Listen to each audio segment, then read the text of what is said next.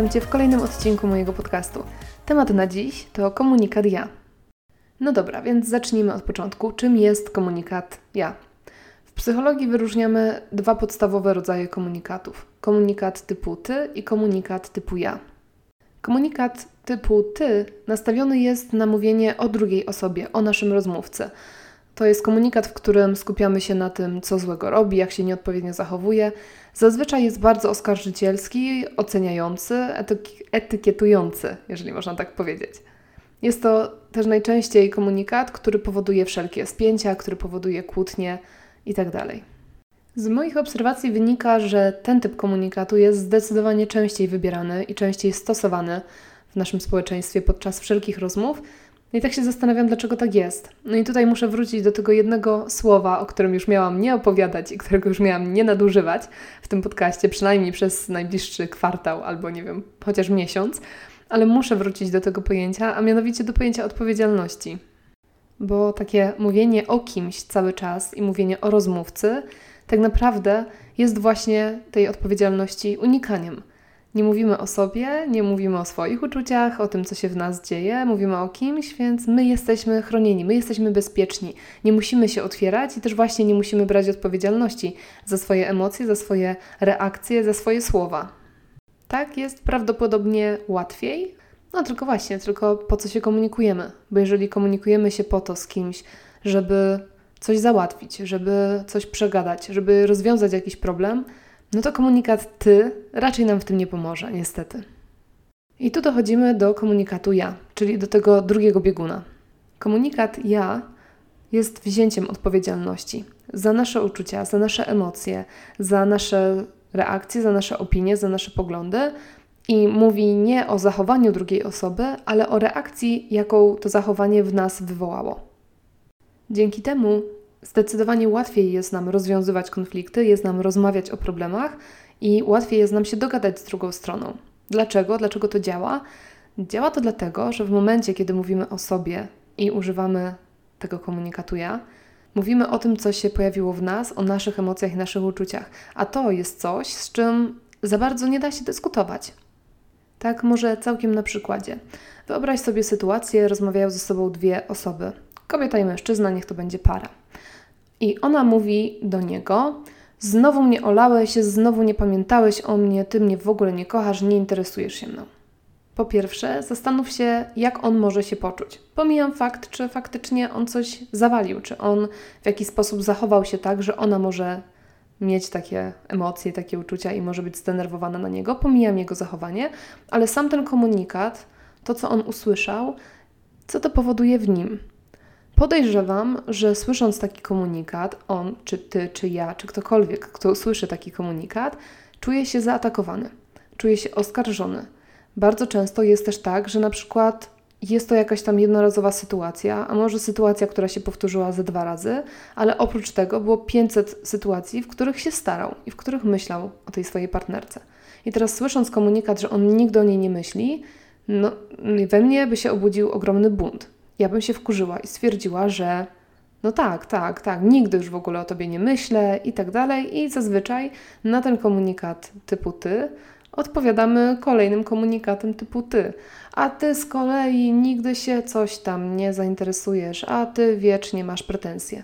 No i efekt jest taki, że rozmowa przestaje w ogóle dotyczyć jakiegoś konkretnego, konkretnej sytuacji, a zaczyna dotyczyć po prostu całej relacji, w ogóle jakichś rzeczy sprzed 20 lat i tak dalej, i po prostu jest to przerzucanie się nawzajem komunikatami typu ty. Mało konstruktywne i raczej dość mocno denerwujące i przykre. Natomiast, obrazując Ci teraz trochę bardziej ten komunikat typu ja, wyobraź sobie tą samą sytuację, ale nie wiem, on przychodzi spóźniony do domu, ona jest tym faktem zdenerwowana, bo nawet nie zadzwonił i jej nie uprzedził, ale zamiast mówić, bo ty się zawsze spóźniasz i ty nigdy do mnie nie dzwonisz i ty jesteś taki i taki, ona mówi do niego: Jest mi przykro, że nie zadzwoniłeś, że przyjdziesz później. Martwiłam się o ciebie. No i teraz, jak ten rozmówca mógł się poczuć w takiej sytuacji? Wydaje mi się, że prędzej poczułby się zmartwiony, zrobiłoby mu się głupio, może wywołałoby to jakieś poczucie winy w nim, no bo przecież kocha tą dziewczynę i nie chce jej robić krzywdy. Jeżeli słyszy, że jej było przykro, czy jest przykro, jest smutna przez niego, no to to nie powoduje wzrostu agresji w nim, a raczej no taki trochę smutek, że kurczę, nie chciałem, żebyś się tak poczuła. I to jest właśnie cała magia komunikatu ja, ponieważ on bazuje na tym, że mówimy o swoich uczuciach, bazuje na tym, co w nas się dzieje, to jest to tak bardzo wewnętrzne i jest to tak bardzo prywatne i nasze, że z tym się trochę nie da dyskutować. Na komunikat jest mi przykro, kiedy zachowujesz się tak czy tak. Ktoś nie może powiedzieć, że nie, wcale ci nie jest przykro, bo on tego nie wie, bo to jest Twoja emocja i ona się w Tobie pojawiła. Więc to jest coś, na co druga strona może odpowiedzieć, ale nie może zarzucić kłamstwa, nie może, nie może walczyć z tym komunikatem. Może rozmawiać o tych uczuciach już konkretnie, o tej sytuacji, ale nie o sposobie mówienia czy o jakimś, jakimś ataku, o czymkolwiek, bo to nie jest atak, to jest po prostu ujawnienie siebie. Więc teraz tak e, może technicznie przez chwilkę, żebyśmy później jeszcze mogli wrócić do rozważań na temat tego komunikatu ja, ale tak technicznie, w jaki sposób ten komunikat jest zbudowany. Bo jest w psychologii takie, taka konstrukcja typowa komunikatu ja, którą warto znać. Wiadomo, że nie zawsze używa się wszystkich czterech elementów, bo składa się z czterech, ale warto je znać wszystkie i warto wiedzieć, jak taki podręcznikowy, książkowy przykład komunikatu ja wygląda. Otóż komunikat ja składa się właśnie z czterech elementów. Element pierwszy ja czuję, czyli mówimy o swoich uczuciach. Po drugie, mówimy kiedy ty. Ja czuję, kiedy ty. I tu wskazujemy konkretną sytuację. Nie, nie uogólniamy, nie rzucamy jakimiś właśnie ogólnikami, albo nie mówimy o czymś, co się tam kiedyś wydarzyło, mgliście, pamiętamy, ale, ale to wyciągniemy, tylko mówimy o bardzo konkretnej sytuacji. Ponieważ, element trzeci, i tutaj wskazujemy, dlaczego to zachowanie wzbudza takie nasze emocje. Często ta część jest też komunikatem o tym, jakie potrzeby w nas się pojawiają i jakie w nas są. I na koniec element czwarty, czyli chcę sformułowanie jakiejś prośby, bo zazwyczaj taki komunikat ja służy do tego, żeby jakąś tą prośbę wyrazić, ale tak jak mówię, nie zawsze w komunikacie ja będą wszystkie cztery elementy, czasami może tej prośby na końcu nie być. Czyli jeszcze raz w skrócie, ja, co czuję, kiedy ty, zachowanie, ponieważ potrzeba, dlatego chciałabym, konkretna prośba. No dobra, to tyle teorii, teraz może parę przykładów. Um, możesz powiedzieć, jeżeli, nie wiem, jest sytuacja, w której rozmawiasz ze swoim partnerem, próbujesz rozmawiać, a on coś robi na telefonie i patrzy się w telefon. Czujesz się ignorowana, więc mówisz, ty mnie znowu olewasz, wiecznie się gapisz w ten telefon, odłożyłbyś go czasami, ja do ciebie mówię, a ty masz mnie gdzieś. To jest przepiękny przykład komunikatu ty, komunikatu, który prawdopodobnie wywoła zdenerwowanie i agresję z drugiej strony i spowoduje ogromną, wielką kłótnię, w której na koniec nikt już nie będzie pamiętał, od czego się to zaczęło. Zamiast tego można użyć komunikatu ja i powiedzieć: Słuchaj, czuję się lekceważona, bo rozmawiasz ze mną i patrzysz w telefon i mam wrażenie, że mnie nie słuchasz. Chciałabym, żebyś odłożył telefon na chwilę, bo chciałabym z Tobą porozmawiać. Przekaz jest mniej więcej ten sam. Może nawet jakaś tam emocja też się pojawiła przy tym drugim zdaniu.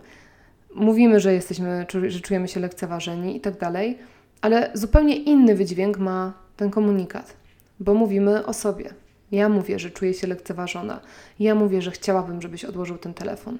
Mówię o sobie, więc mam pełne prawo do tego, żeby wyrażać siebie i raczej mam małe szanse na to, że ktoś mnie zaatakuje przez to, że, że się otworzyłam i ujawniłam. Albo na przykład załóżmy, że są dwie osoby, mogą to być, nie wiem, koleżanki i rozmawiają ze sobą i jedna przerywa tej drugiej. Jedna coś opowiada, a druga jej przerywa. I ta pierwsza może powiedzieć: Znowu mi przerywasz, wiecznie po prostu musisz powiedzieć, Twoje jest ważniejsze i nigdy mi nie, nie dajesz dojść do słowa.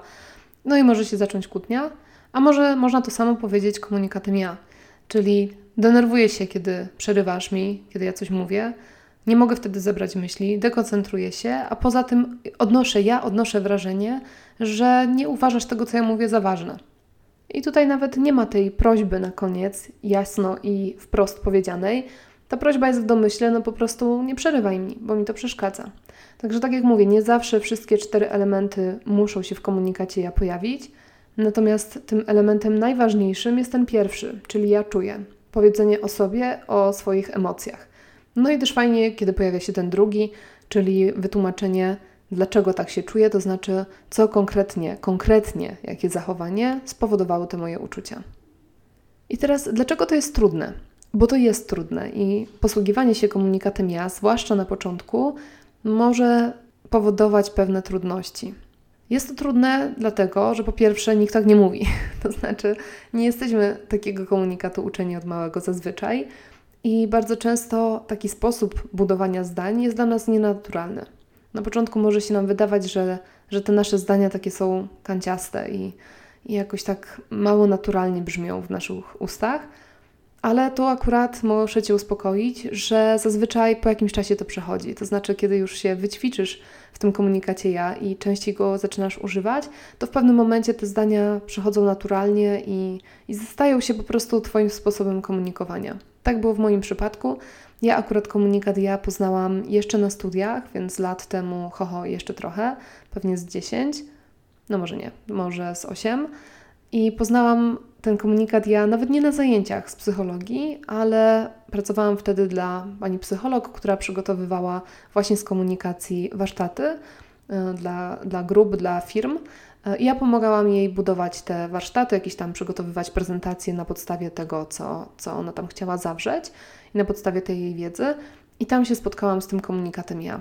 Zaczęłam go ćwiczyć, zaczęłam go stosować. Na początku czasami nieudolnie, czasami wychodziło dziwnie, ale im częściej go stosowałam, tym bardziej mi wchodził w krew. I teraz wydaje mi się, że no nie sprawia mi aż tak wielkiego problemu. Oczywiście czasami zdarza się, że gdzieś tam jeszcze pojadę jakąś oceną i komunikatem ty. No, ciężko giną te mocne nawyki z młodości, ale staram się mówić tym komunikatem ja i zauważam ogromne jego zalety. Natomiast komunikat ja sam w sobie jest też trudny nie tylko z tej technicznej strony, że trzeba budować te zdania i myśleć, jak je zbudować, ale komunikat ja jest trudny, trudny i nawet trudniejszy przez to, że musimy mówić o sobie.